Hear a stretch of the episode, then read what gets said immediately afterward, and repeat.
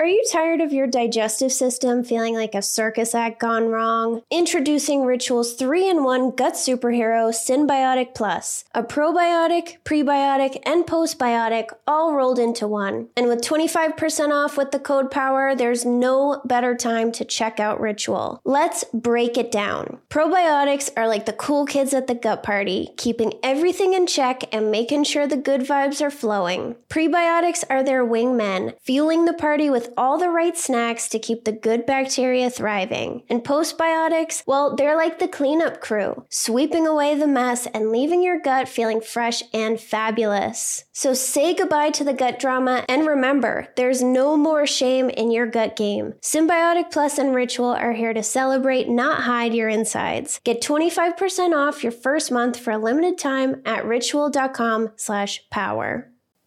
Tossing and turning all night like a salad?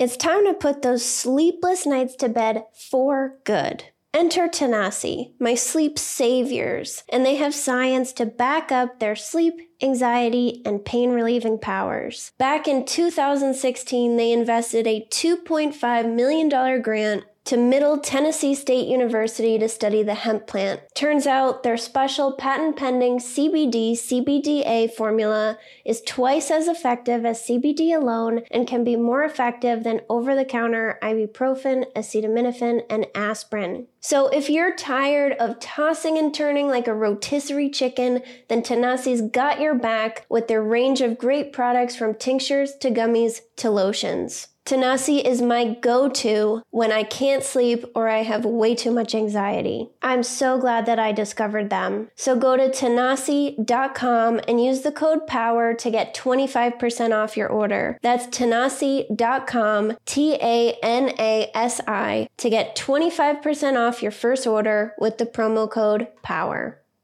Sober Powered is sponsored by BetterHelp. I was a stress drinker, and I thought if only I didn't have so much stress, I wouldn't have to drink this much. But do you know why I had all this stress? Because I didn't have the skills to take stressors off my plate, so they built up and wore me down. Some stressors are big and others are small, but carrying around 25 minor annoyances is going to have an impact on you. Plus, did you know that alcohol messes with our stress response system and decreases our ability to handle stress? It makes small things seem like a much bigger deal. Learning how to manage stress and take things off my plate has changed my life. I'm calm, I'm less reactive, and I believe that I can handle whatever comes my way. I feel proud of the way that I handle things now. You can get there too. Get it off your chest with BetterHelp. Visit betterhelp.com slash sober to get 10% off your first month. That's BetterHelp, H-E-L-P dot com slash sober.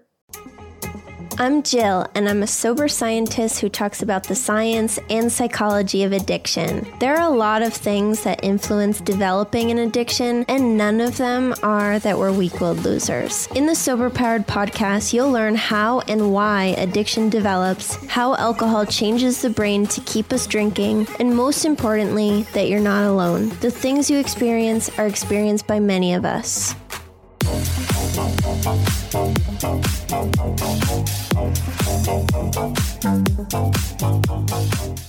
Welcome back to the Sober Powered Podcast. I'm really excited today because I have another interview for you with Nikki Eisenhauer, who is a licensed therapist, a life coach, and she hosts the podcast Emotional Badass, where Moxie meets mindful. And if you haven't checked out her podcast, you definitely need to do that. I'm going to link my favorite episodes in the show notes, but she's an amazing podcast host. The way that she talks and the things that she says just draws you right in. And I was so excited that she accepted my invitation to be on the podcast. Nikki is really passionate about empaths, highly sensitive people, narcissism, trauma, addiction, and personal empowerment. And in this episode, we're going to talk about our emotions. So, we're going to talk about how to connect with your emotional self versus your thinking, rational self, how to break out of the mindset of needing to get to a certain point in your life to be happy so you're always on the move to the next thing. And we focus a lot on emotions emotions. And you know, that is something that I really believe is critical for maintaining sobriety and living a happy life. So, we're going to talk about how to just be and not deal with constant overwhelm. A lot of us don't learn how to just be with ourselves and feel our emotions and why our emotions are okay and that they're not too much. And we also talk a bit about trauma and how that can disconnect you from your body, what hypervigilance looks like, and how to reconnect with yourself. So, if emotions is something that you struggle with, or maybe you just want to get a little bit better at handling them, I know you will love this episode. And after you listen, please make sure to check out the Emotional Badass podcast if you haven't yet. It is fantastic. Nikki also has a Patreon, which is in the show notes. She has some courses. So, let's get to the conversation. Been a fan of your show for a while, and I was nervous to reach out. I wasn't sure if you would say yes, you wanted to come, but I was so excited that you did. I was excited to be asked, so it was a happy yes. So thank you. Thank you. Um, so you are a licensed counselor and a licensed chemical dependency counselor. Um, what made you interested in working with people who struggle with addiction and now you focus a lot on trauma too? Well, honestly, I didn't want to. I really didn't because I worked in bars. I'm from New Orleans and I worked in bars to get myself through school. Um, I paid for my own education. It was rough. And I finished college. Well, I was trying to finish college when Hurricane Katrina hit. And so my master's program was blown out of the water. I came back to the state in the same in the same year and the only internship that I needed to complete my graduate program was in addiction where I had a friend working there. And I was so frustrated. I was like, no, I'm trying to get out of bars. I've had enough of people who are drinking too much. And then I had to really realize, oh, wait, I am good at this. I have been talking to the same population well before I was a counselor. And so it actually became a really good fit. And I started my career. They hired me in that internship in addiction treatment. And I started my career working with addicted um, public, but also doctors and nurses who got caught by the board, often diverting drugs from cancer patients in hospitals or failing addiction tests. And that really opened my eyes to addiction. If anybody has seen the um, documentary called The Pharmacist on Netflix, that's right where I started my addiction career, my counseling career. And addiction in Louisiana, especially right after Katrina, was insane. They were handing out pills left and right. We already have a crazy drinking culture. So I, I, really felt like it was like a baptism by fire of starting my career as a baby counselor, working with doctors who in addiction and doctoring like that's a narcissistic tough population so it really it was a tough start but it it really showed me a lot and very very shortly starting that work, they shifted me into trauma and addiction. So I did the residential treatment programs and I ran tons of addiction recovery groups. I, I ran family groups where sometimes I had 30 people with their family members. So everything and anything that can happen in group therapy has happened while I've been there. People have shown up loaded, people have had fights. Like, so I really got a baptism by fire and a, and a really great education. And I started seeing that when trauma was addressed, for most people, that addictive drive actually comes down. That's really interesting. And I was, that was my next question. How did you get into trauma? So I didn't know that you were just kind of swooped over there from your work with addiction. I was swooped. Well, so I'm I'm what we call an intuitive empath, which is very woo woo. And typically you don't you don't typically you don't go into getting a master's degree and then become more woo woo. Typically, you dodge the career path and go woo woo because you don't have to go to the school. The addiction facility that I worked at, I was working um, at the time. I believe there were three, but I can't really remember. Remember, it might have been five addictionologists in the country. So doctors don't get as you were just interviewing a doctor recently. I was listening to your show, and she was acknowledging this. Doctors really don't get any training in addiction which is bonkers because they prescribe all the things.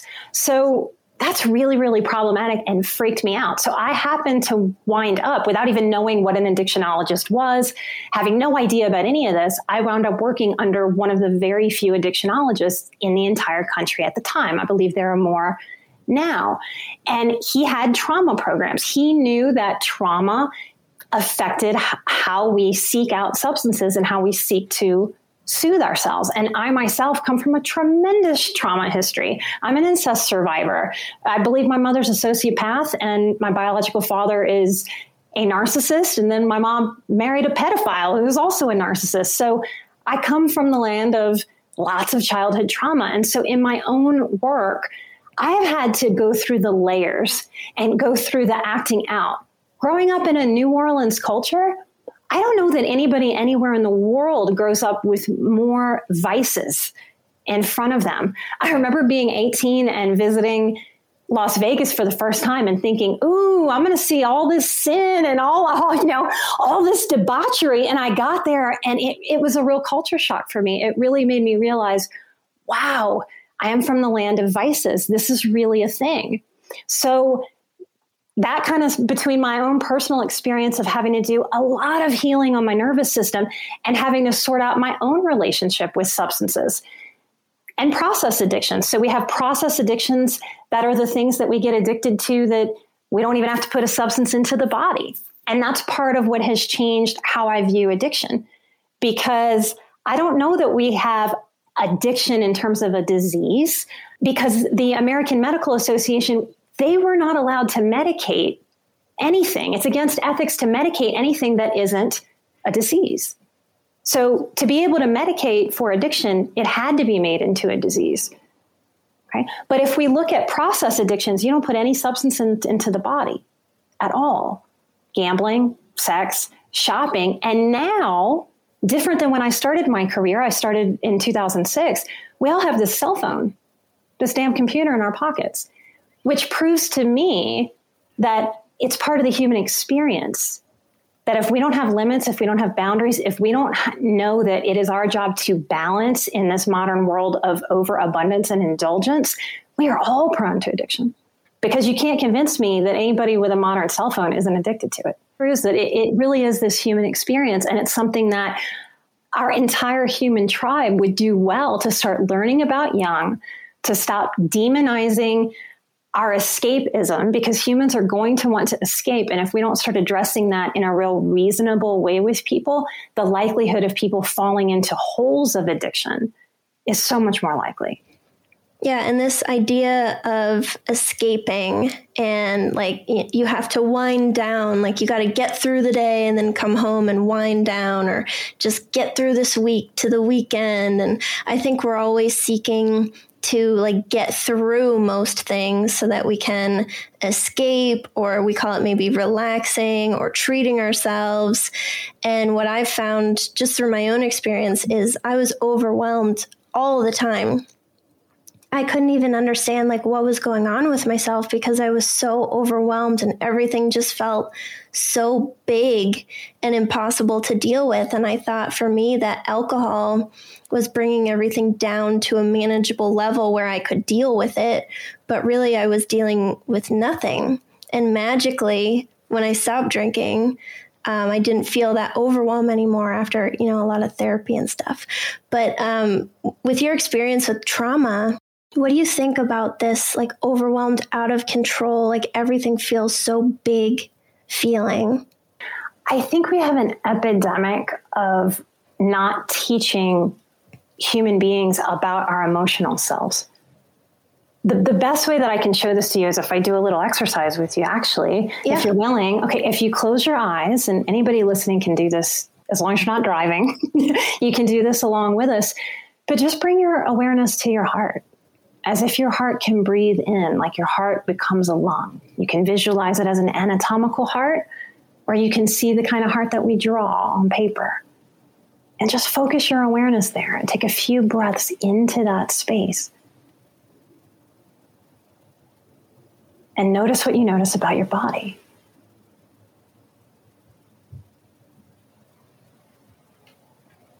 And on an in breath, Shift your awareness from your heart space to your head.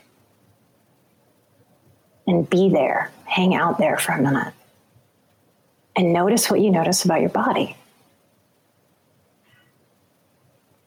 Take another breath or two there. And then on the next in breath, go back to the heart and notice what you notice. Just by bringing your attention, your focus, your awareness to our heart.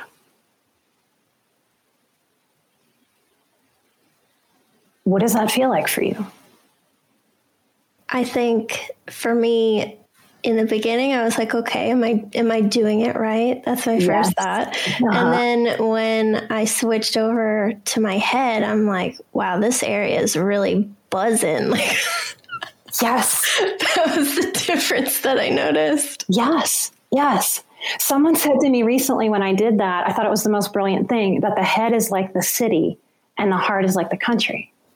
Yeah, I like that. Uh huh. Doesn't that really get it? So, what's happening to us in modern society, and for all of us who have grown up in modern society, is that we're a knowledge based culture, especially with the introduction of the internet and Google. We really think, consciously and subconsciously, that information solves everything. If I just gather more information, which is all head knowledge, and it keeps us in this state of, it's like a like a uh, storm happening over our head of just more information and more information and more information. Every single client that I currently work with, when they fill out my paperwork, and I'm asking them questions about themselves, I ask some questions about do you feel like you just can't get your body to feel what your mind knows? And every single person chimes in yes with that. Because we are such a heady culture, we're overvaluing thinking. So what happens? We have some anxiety. We're overwhelmed because we in, in this era, think about the 50s. We are dealing with so much more. The internet, emails, customer service, cell phones, people being able to ping us in our pockets, being able to work from our phones. Our bosses can send us emails. We're never unplugged. Children are absolutely overscheduled. It used to be parents said, kids go outside and play. I'll see you when, you know, it's dusk, come back inside. Now they're overscheduled. They have constant activities. There's some research out of Europe that's saying that overscheduled children, when we scan their brains, it looks the same as a PTSD soldier because too many choices, too much abundance overwhelms the brain. So in this modern society, we all have too much stimulation for our brains. We have too much to be aware of.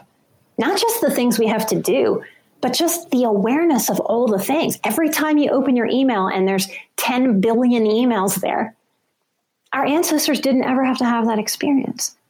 And so for our subconscious mind, that's not going away. We know, got to get to that stuff, got to get to that stuff. So we're not hitting moments of doneness, of actual stillness. We're not teaching it. We're not talking about the benefits of it. We're not teaching our children how to do it. So, most of us, whether we were traumatized as kids or not, we know how to think, but we're not human thinkings. We're human beings. We don't know how to just be in stillness and in silence. So, that sets us up to have this over functioning, constant overwhelm of this processor. The brain is just this processor, and the brain will pick things up like this math problem and there's so much in life that just we don't get to have the answer to. It doesn't work out like a nice little math problem where we can get the answer, tie it up with a little bow. But our brain picks up a, a dilemma again and just churns on that math problem again, even when there's no answer. So we don't know how to just be. It's why meditation is such a big part of anybody's recovery, of anybody really getting in touch with their body of really starting to be able to manage overwhelm. Because most people are just operating from the time they wake up and start till the time they go to bed, just buzzing and buzzing and buzzing. The next thing, the next thing, the next thing, the next thing, the next thing, the next thing. And when we live looking for, I'll feel better when I finally get all this off my plate.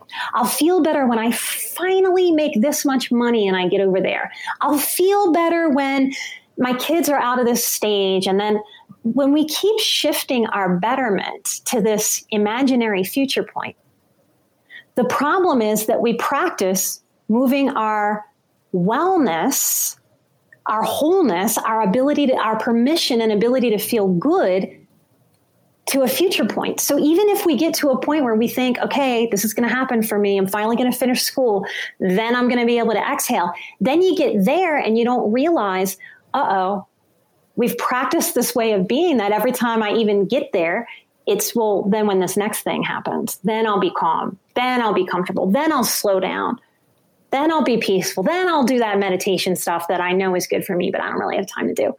Yeah. And so we wind up in this lifetime of always kicking the can of our wellness, of our peace, of actually getting to know ourselves in an emotional way. We're a country that has so dismissed emotion because everybody wants scientific fact, that thinking mind. We have absolutely poo pooed and dismissed emotionality. The power of how humans actually learn from each other is not, oh, permission to learn this and integrate this because science said it's okay. That's not how humans have learned since the beginning of time. Humans have learned by passing their wisdom through story onto each other, learning through trial and error, and then passing down more story. So science has really poo pooed, dismissed anecdotal evidence. And to me, there's so much power in anecdotal evidence. There's so much power in sharing our human experience, but we can't study that in the way that science wants we can't nail down enough factors to study it in a scientific way. We can't just isolate one emotion and study it. We don't feel one emotion at a time. So if we don't start valuing getting to know our emotional selves, what that means, and we can't do that if we don't slow down. Is that answering your question about overwhelm? yes. Did I, did I um, overwhelm you with my overwhelm answer?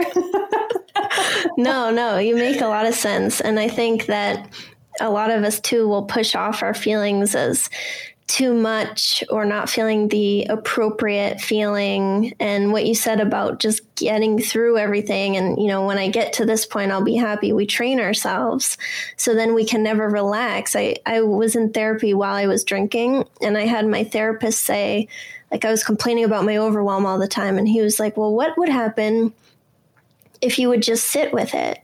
And I was like, I don't know. Am I literally like just like I was imagining myself and my brain was going like nuts the whole time I'm like in there. Like, am I supposed to just like sit there and feel like a psycho? Like, what, mm-hmm. what do you want? What does that mean? Like, what and, that, like, and that is what's really broken in the human experience right now, in my opinion, is that the fact that that puzzles us. What do you mean? Just sit with it. That the fact that we have no idea what that even is because toddlers know how to do this. If a toddler gets a boo boo, right? Three year old gets a boo boo, that toddler is going to wail. It's not going to hold back. It will scream, it will cry, it will snot, it will have tears running until that child is done. And then when that child is done crying and sobbing, they will wipe their little face, take a deep breath, right? And then go right back to playing with the kids because that child hasn't yet learned from society to not feel what they're feeling to stuff it to cut that out to stop crying. The first time the, the first thing anybody says if we cry is oh don't cry. Very first thing universally right? Oh don't wait don't cry as if crying is the worst possible thing that could happen in that moment. That is backwards. That is unnatural. It is wrong and it is crazy pants that most of us have been conditioned to think that's normal. So, one of the things that I have learned how to do, and it takes courage, because as a highly sensitive person in the world, I suspect that you are. Do you think you're a highly sensitive person? Yeah, I do. Yeah. Big so the, we think we're 15 to 20% of the population, which means we've been getting advice from 80 to 85% of the population that isn't wired like us. So, because of that, and rightly so, they think we're our, our stuff is too much. And that's fair. My own emotions are too much for myself sometimes. You know, all, all this stuff of everything is a okay in the modern world. I'm not too much. I'm just exactly enough. Yeah, I buy into that some. But it's also true that, my goodness, we are too much for ourselves sometimes. So we also have to learn how to give other people grace. I have to know that my emotionality is intense. And for people that aren't wired so emotionally, that's a lot. So there's a balance there in learning how to be my true, authentic self and not shut down in the face of difference, but also honor that I don't need their approval to be myself. We are a tribe of people pleasing, approval seeking, right? And that oh, shoots yes. us in the foot constantly, constantly, constantly, constantly. If we pleased ourselves the way we try to people please everybody else, everything would be different for our lives. How did you start, like, even knowing that you needed to do this work? Uh, because I grew up in a house with a child predator, and because my biological father had abandoned me, so I had severe abandonment trauma. It didn't happen when I was a baby. I was in elementary school, so I was bonded to him, and then he disappeared. Then my mother married a predator, and my mom was cold, kind of ice queen type woman. So I was so disconnected from my body, so dissociative, that I thought I was super clumsy. I would try to walk through a doorway like just just a normal doorway something the average person doesn't even have a second thought about and i would walk right into it. Um, it was louisiana so we're never i'm in a sweater now. Now i live in denver but never in a sweater down there. So people would go nikki is someone beating you? Because i'd have bruises all over if i had shorts on my legs my arms. So that kind of trauma to take care of our own bodies our, our minds are so brilliant you know how our computer screens, our computers sort of go into sleep mode? It's like they're on, but they're off. They're not really processing, but they're on, but they're off. It's kind of a weird in between mode. It's kind of like our brains, as it's as our own computer processor, will go into that mode when you're growing up with a lot of trauma. It's like, all right, let's take her away from her body because bad stuff is going down. Let's just kind of turn her off, put her in sleep mode so she doesn't have to pay attention to what's going on, even though it's happening to her body, which is fascinating and brilliant. But the consequence of that is that it, our, our, my nervous system learned. And that's the hard thing about being creatures that learn. We learn some things so difficultly and, and so much the hard way, right? And then other things we accidentally learn and we don't even know that we're learning it. So my body was learning to be disintegrated with itself. So I couldn't even really control it. I also was losing a lot of time. So to get to be somewhere on time, I'd have to try to be somewhere an hour and a half early. I was very raw. My startle response was ridiculous. I was irritable in a way that I knew didn't make sense for my, my present day, but I couldn't dial down that irritability. And then that just juices up the inner critic. You know, oh, you snapped your tone was bad. What an asshole. Why did you do that? You know, that inner critic becomes a real bully if you were raised by people who were very critical. It starts out as, as their voice, and then it becomes your own. So, all of these forces, it's, it's never one thing. It's, I won't say never, it's rarely one thing. If we have one sort of trauma happen to us, like a, like a stranger assault, that, that's a one time unique event. And our, and our being even though we may be traumatized and have some PTSD, sort of understands that that was a one time limited thing in a sense.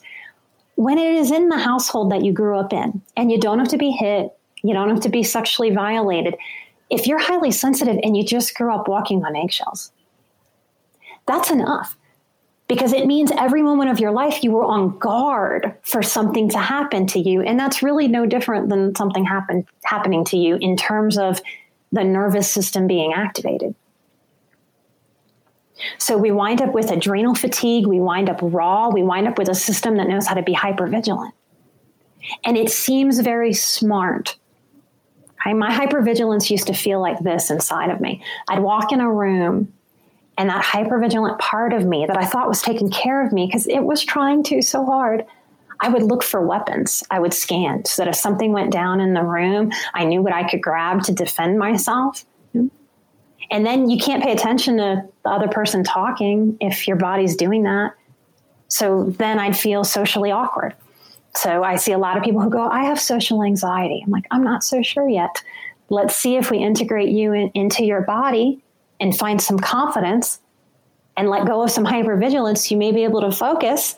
And when you focus, you may not feel so anxious or embarrassed that you don't know what somebody said. Therefore, you don't have to have anxiety. And it's some of the some of the best moments in my work. I love those moments when someone shows up to me going, "Oh my goodness, I really thought I had this disease. I thought I had this disorder, and all I needed was some coping strategies and some skills." And to understand that my body learned this overwhelmed, hypervigilant way of being and it's not going to just turn off because we say, hey, guess what? I don't like that anymore. I'd like you to stop that. That's really exhausting and making me raw and making my best self not come out. come on, like stop it. You know, the nervous system doesn't go, oh, okay, or or I wouldn't have a profession. You know, so the nervous system learns much more slowly in a sense than our mind. So, so many people have read all the books, listened to umpteen billion podcasts, and they can't understand why this knowledge that they have in their head doesn't translate to their body. And it's because we don't stop. So, instead of thinking a thought, we have to learn how to feel a feeling. People go, Well, what do I do with this feeling? Just like your therapist asked you. It's like you sit there and you feel it. That is so hard. I know. And really, it's it's mind blowing. Like when we look at it this way, it really is the most natural thing. If we had only been toddlers allowed to express our emotions in a natural way, we wouldn't have all of this convoluted expectation about how we should be and how we should be able to handle this system. Yeah, I love what you said too about walking on eggshells because a lot of people probably just listening to this the past couple minutes, they're probably thinking, well, you know, I didn't have anything really horrible happen to me. No one hit me. No one violated me. I was never in danger. But you don't have to have these huge um, things of trauma happen to you. Mm-hmm. To come out with hypervigilance and and my startle response is pretty hardcore. You're saying that it's it's a it's a thing. you can heal it. You can heal it. Mine mine is almost completely gone. And I thought I would live with that for the whole rest of my life. I thought all of my symptoms were chronic because that's what conventional mental health wisdom says. Uh, I also take um, at this point in my life, after being medicated in my twenties, I don't I don't take any pharmaceuticals, and and I think there's a real catch twenty two with pharmacology and mental health when I started in addiction, the, the first year I was there, everybody that came in, we were trying to get them off of everything. By year two, everybody was getting prescribed things. And it's a big part of why I got laid off because the main doctor in staffings would say, Well, Nikki, how is your patient doing on these meds? And I'd say, Doctor, I don't know how to answer that because you put them on three medications at the same time. So, how am I supposed to know what drug's doing what? There are also no clinical trials on two drugs inside of a human body. They don't they don't do clinical trials and testing with multiple drugs and the interactions of the drugs together. So that sets up an entire population to expect to need drugs to take care of their mental health or to manage their addictive symptoms, which is a, a real bonkers kind of logic, too. You know, we, can surely have medications that help us get through different seasons. But I, I am no longer willing to participate in that you have to be on a med forever because you just have this thing. I don't believe that human beings are that way. We have so much plasticity and we can do so much. This mind is powerful to learn coping strategies. And if you don't know how to just be, there's no medication in the world that will do that for you. That I think that is like the summary of this episode. Okay. if you don't know how to just be and that is the hardest thing to learn is how to just be like i couldn't even figure out like what does that even mean yes to be like what yes. am i supposed to do yes yes and that that is the consequence of a lifetime of trying to think through our thoughts mm-hmm. And if we could go back in time, if I could go back in time to when you were a little girl, I'd want to sit on your shoulder like a little birdie and be like, right now in this moment, it's okay to just feel that. Just feel it. Doesn't matter if those other people don't like your tears. Nobody has ever died in the history of being human from witnessing someone have emotion. That's nope. true. But we have this fear about that. And then we carry guilt oh my gosh, I'm showing my emotions. So I didn't get there earlier. This is where I lost my train of thought. and this is less so since COVID has made things weird, but definitely before COVID, if I would like walk into a coffee shop, right, a, a baby's smiling face, you know, a, a woman like really like in a beautiful outfit, just like feeling it, just radiating, might make me teary because I live from a place of gratitude and of looking for beauty. That's part of how I take care of myself. So I might tear up in public like that. And whereas younger me would go, I'm sorry, and try to hide it and wipe my face. At 41, I now know how to stand there. And when people see me and start to get a little uncomfortable, I can say, Yeah, I'm crying and I'm really strong too. And I just sit there and I look at them and I watch their wheels turn on that. And you can see them puzzled, like, huh, what? But she's crying. What is she saying? And then you see them kind of have this, yeah, hell yeah, yeah, she, she is okay having her feelings. So, and I, so I think that's an important part of being a highly sensitive person because where we fail ourselves is we want everybody else to tell us that having our emotional self is okay. We want that to happen first as a permission to then have our feelings and learn how to just be. And it's never, ever, ever going to work like that. The permission has got to come from ourselves that I count, I matter, and I get to feel the things that I am feeling in a natural way, and I will no longer apologize for that. And it's true that when you start doing that, you feel a little out of control, you feel a little messy. Well, you're never going to learn how to organize yourself, if you will, if you don't let all the mess out of the closet, right? That's how it feels to clean out a closet it's, there's that point where you take all the stuff out of the messy closet and you're like, oh no, why did I do this? I should have just left it all in there and crammed it in there, big old closet of crap. But you have to breathe through that moment and just start picking away at it, putting stuff back, throwing stuff away, donating some things. And then you start to feel better like, oh, wait, actually, this is better. I like this organized closet. Now I know what I have. Now I know what I'm dealing with. Now I can see what's in there. And it's the same with the human psyche. And it is tragic to the point of me wanting to use the word criminal that we are not taught these things in an age appropriate way when we are five and seven and 10 and 12. The fact that we don't have a dating class as freshmen in high school about our emotions, about our attachment wounds. Crazy pants. Crazy. We know this psychology. We've known this psychology since the 50s. We just don't operate from it. And I believe that is part of what has made modern relating. It's part of what's made this political anger and frustration and hatred and F you if you think something differently than I do. What has made it popular? We're seeing more victim mentality. Nobody can get sober if they have victim mentality. They can white knuckle it, they, can be a dry drunk, but you cannot be a happy person and to watch sort of some modern advocacy things really tell you the right thing to be is the victim. Oh my gosh, it breaks my heart because I know those people that are buying into that messaging, my goodness, some of them aren't going to get out of it. Some of them will lose their lives over it to suicidal ideation and action. And some of them will be pissed off when they realize 10 years later that they were told because of somebody else's agenda to be the victim to play that and it will take away from their life force, from their goals, from their peace.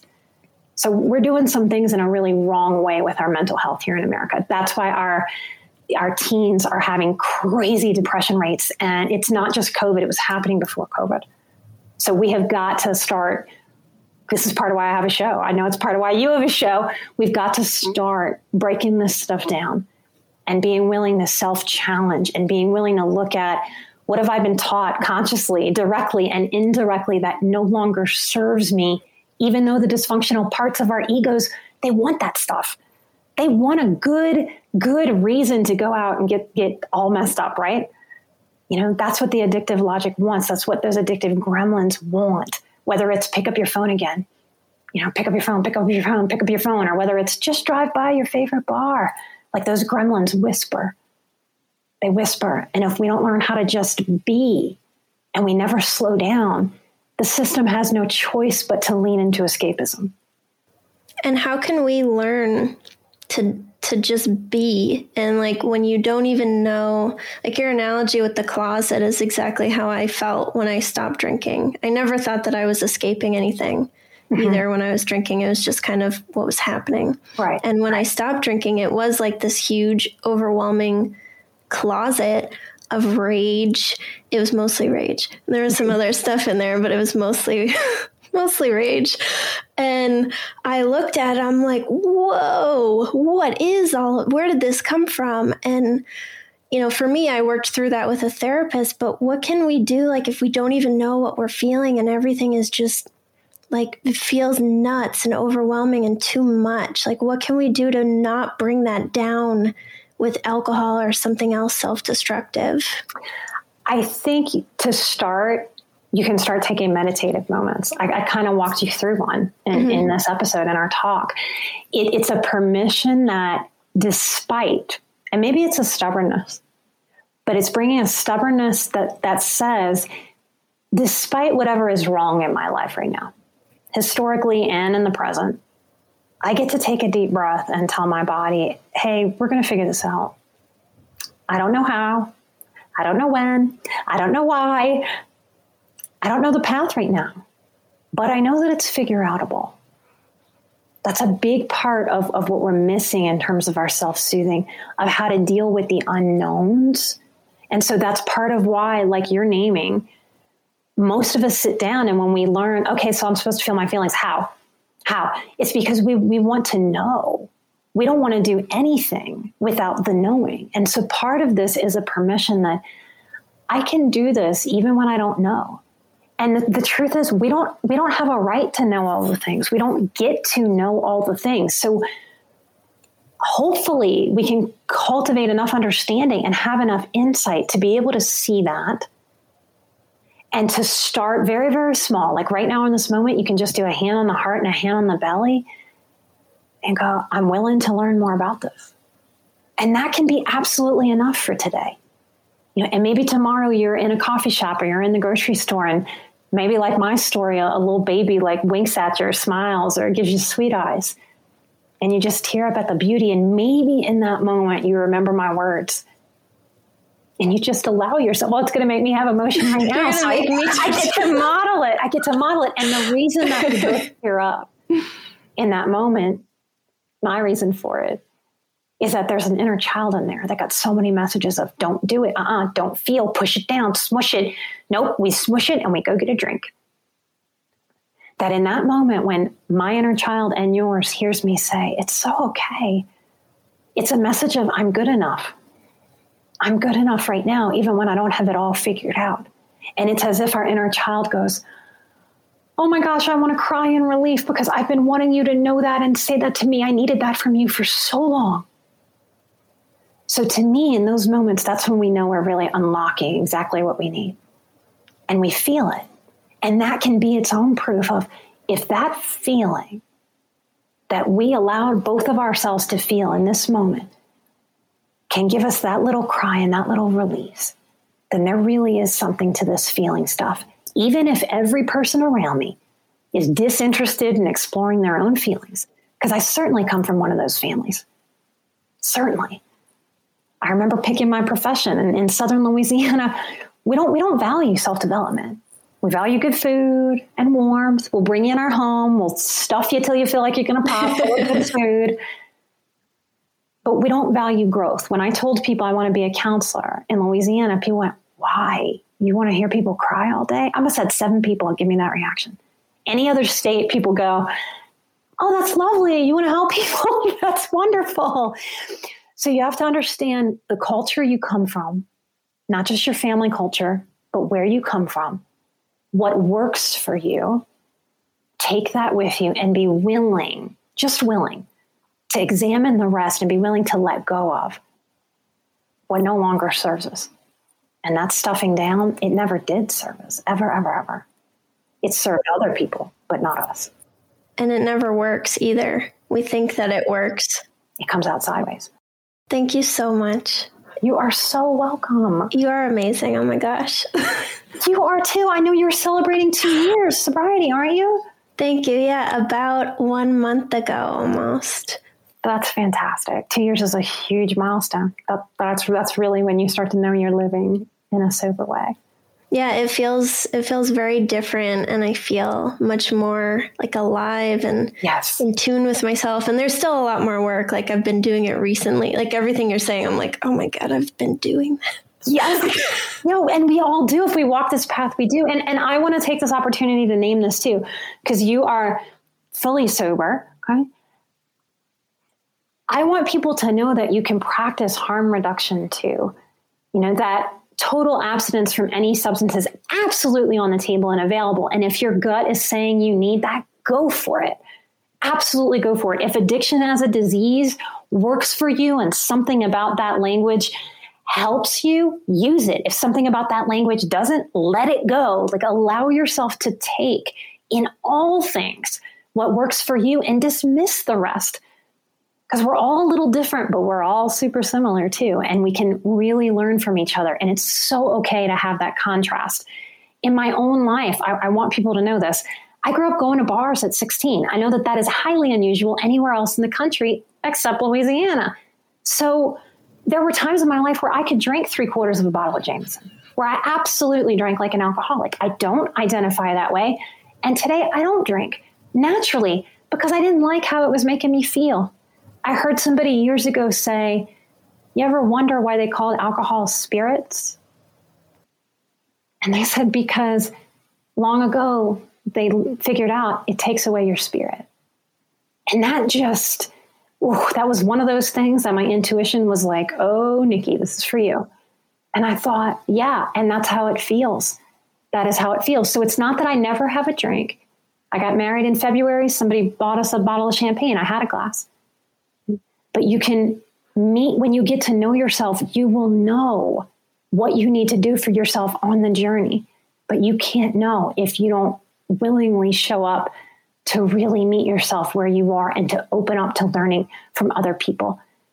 I agree with you completely. And I started my um, emotional maturity journey while I was still drinking. That was the therapist that was telling me to sit with it that I didn't understand. But I was trying so you can absolutely, even if you're drinking the way that I was drinking and you're really like going for it all the time, you can still do this work and benefit from this work and maybe address the drinking later, during. Like you don't have to wait till you get to two years sober like me. To, you can address it at any time.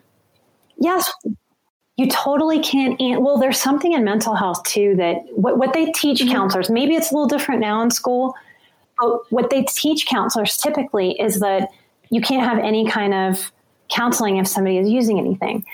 I don't necessarily agree with that, especially if you have a trauma history. I'm not a believer in demonizing escapism, drugs, or alcohol. When I look back at my story, the truth that makes people very uncomfortable, but my truth is that I'm not going to demonize that part of my life. I don't know if I would be here alive if I hadn't numbed myself out for part of it.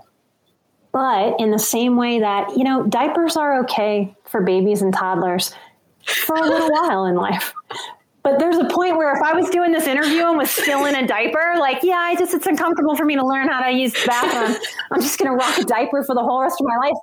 That is no longer okay. And it's, it's kind of similar. You know, like when our 20s are our hardest. 20s suck. Our, oh my God. 20s suck. I was so pissed off in my 20s about people telling me that your teens and 20s are the best days of your life. I fundamentally disagree. Yep. I, like, really, like that thinking almost had me taking my life at times. It is the worst, hardest. You're trying to figure out how to make money. If you come from a family with a lot of dysfunction, you're trying to figure out how to have your foot in their dysfunction and have your foot out and you don't know what the hell you're doing, you don't have the money for a whole lot of good therapy yet, let's be real, it is a very difficult, hard time. And in this modern era, if they pump you full of five meds, you're not going to be able to feel who you really are. So there's a whole lot that is a struggle for being in your 20s on top of this new victim mentality that's being celebrated. So we don't have to demonize, okay? But we also have to be able to realize and step back and go, what do I want for my life? Is this a season? Am I going to allow this to be a season? Or am I going to allow this to take years off my life to shut me down, to make my heart hard? And all substances do that. All substances take us away from actually being able to feel each other because they numb us out. And they don't just numb out the bad shit, they numb out the good shit. And none of us know that when we're inside of it because we think we're having fun until we're yeah, not. And then it feels like you can't even survive without it. And in truth, you're not surviving with it. You're not. You're not. And that's when I think thriving mode happens for people. And I can say this too on here. I have turned down podcast requests when they pair a drink with an episode.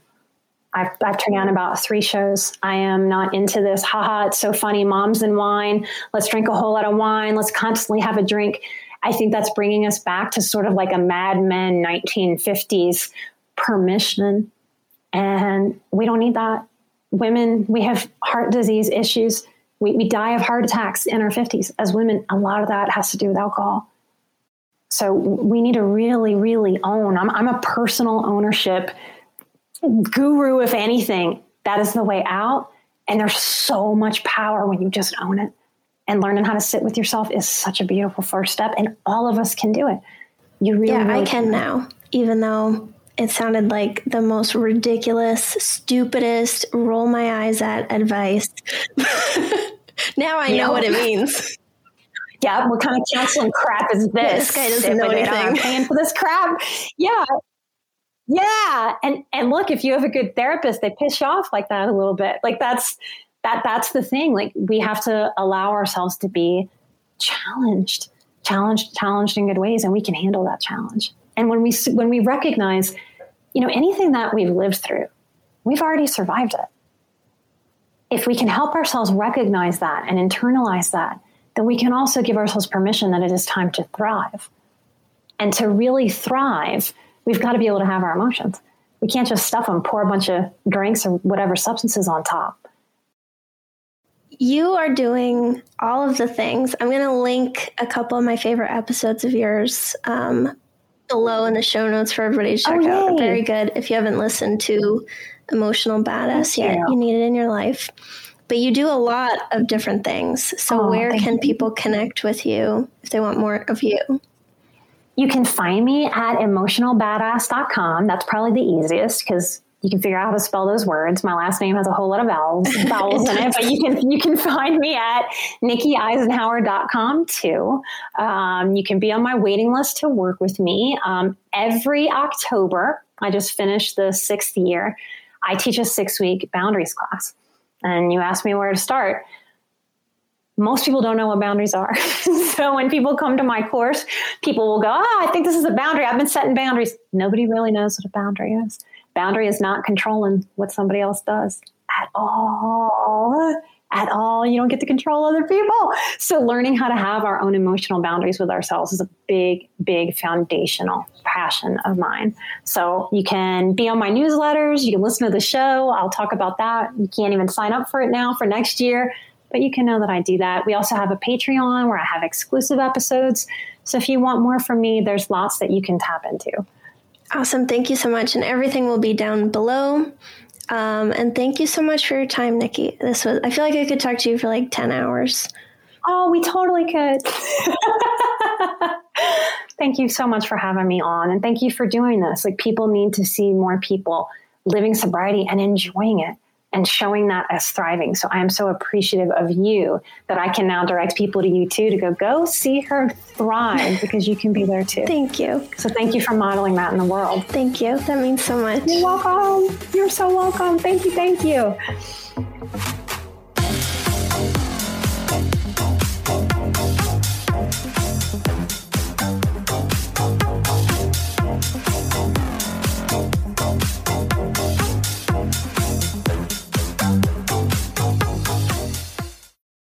Madeline, and I'm the host of the Happiest Sober podcast.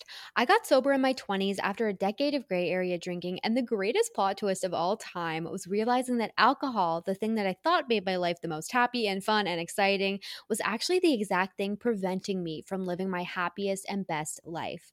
My mom is 40 years sober, and she joins me on my podcast very often. I like to call her my part time co host, and I also bring you solo episodes where I share my top tips, tricks, and mindset shifts in sobriety, and lots of to's for navigating all the things sober from weddings to parties to holidays to bachelorette parties to trips. I'm also joined by so many guests who come on and share their sober stories, and they're all so, so inspiring. I'm here to show you that life doesn't end when you quit drinking. In fact, it's very much the opposite. And no matter what your relationship was with alcohol, life can be the absolute happiest when you're sober. New episodes come out every Tuesday. You can listen to Happiest Sober podcast wherever you get your podcasts.